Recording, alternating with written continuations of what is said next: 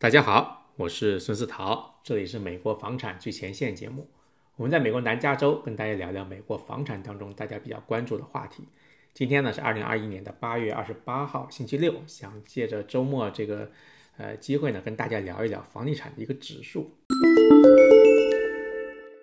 打比方说炒股票的时候，我们看很多个指数作为参考啊，那房地产有没有呃指数呢？哎，其实有很多，我们。呃，如果常听我们的节目，就知道我们聊过很多很多指数，比如说凯斯席勒指数啊，啊，新房开工率啊，啊，这个新拿的这个 permit 就是这个许可的数量的这些指数有很多。那我们今天呢聊另外一个指数，就是呃，就是所谓的可负担性指数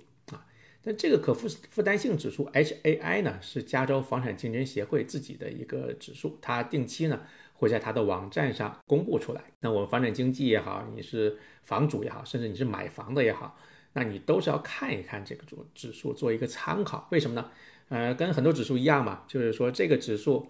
呃，其实就相对是比较直观的反映出一些事情啊，跟我们呃，不管是想买房还想卖房也好，作为一个参考。嗯，那这个指数简单的讲吧，呃，可负担性指数，你顾名思义就知道嘛，就是说根据现在这个房价，当地的这些人是多少人能够负担得起这样的房价，很简单。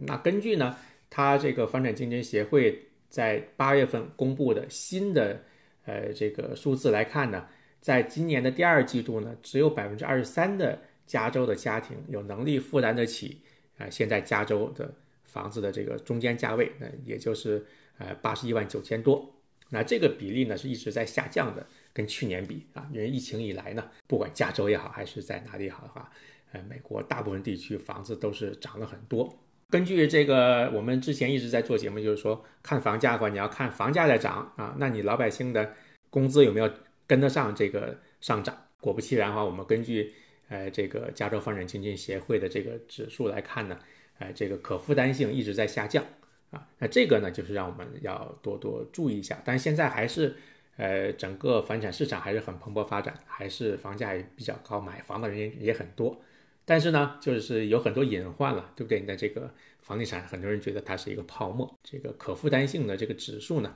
其实也是反映出来越来越少的人可以负担得起现在这个这么高价位的房子。那我们就要注意一下这个情况。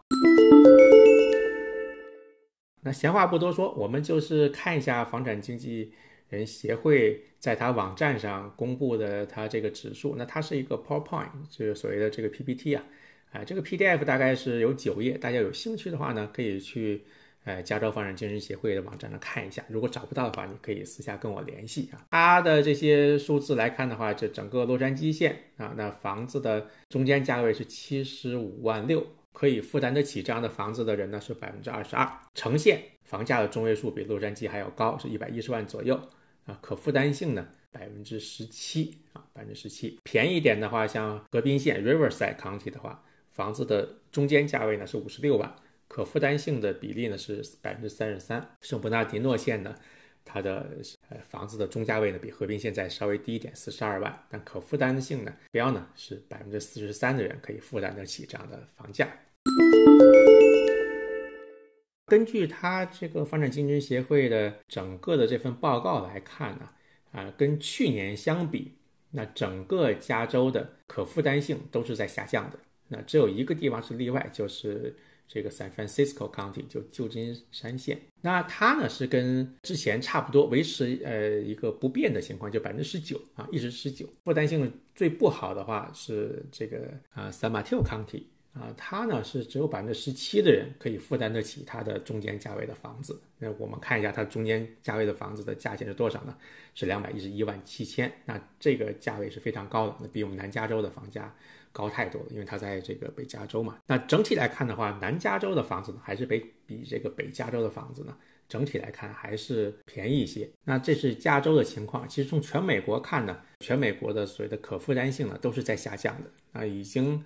呃，我们知道这个零八年经济危机以来，然后后来跌了几年啊，然后到二零一一年、一二年，然后慢慢慢又重新慢慢开始涨，到现在呢，也是涨了差不多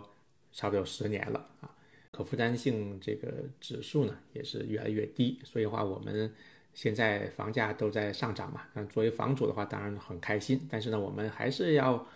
哎，平时多看一下这些指标。那并不代表它是，呃，就是泡沫一定会马上就会爆掉，对不对？那有的时候这个泡沫会越吹越大。但是呢，我们作为房主来说的话，这些参考的指标呢，还是要经常看一看，要心里有数。那不管怎么讲吧，那我们还是希望这个整个房地产市场呢是个健康的上涨。那我今天就简单聊到这里。那我是孙思桃，这里是美国房产最前线节目。我们在美国南加州跟大家聊聊美国房产当中大家比较关注的话题。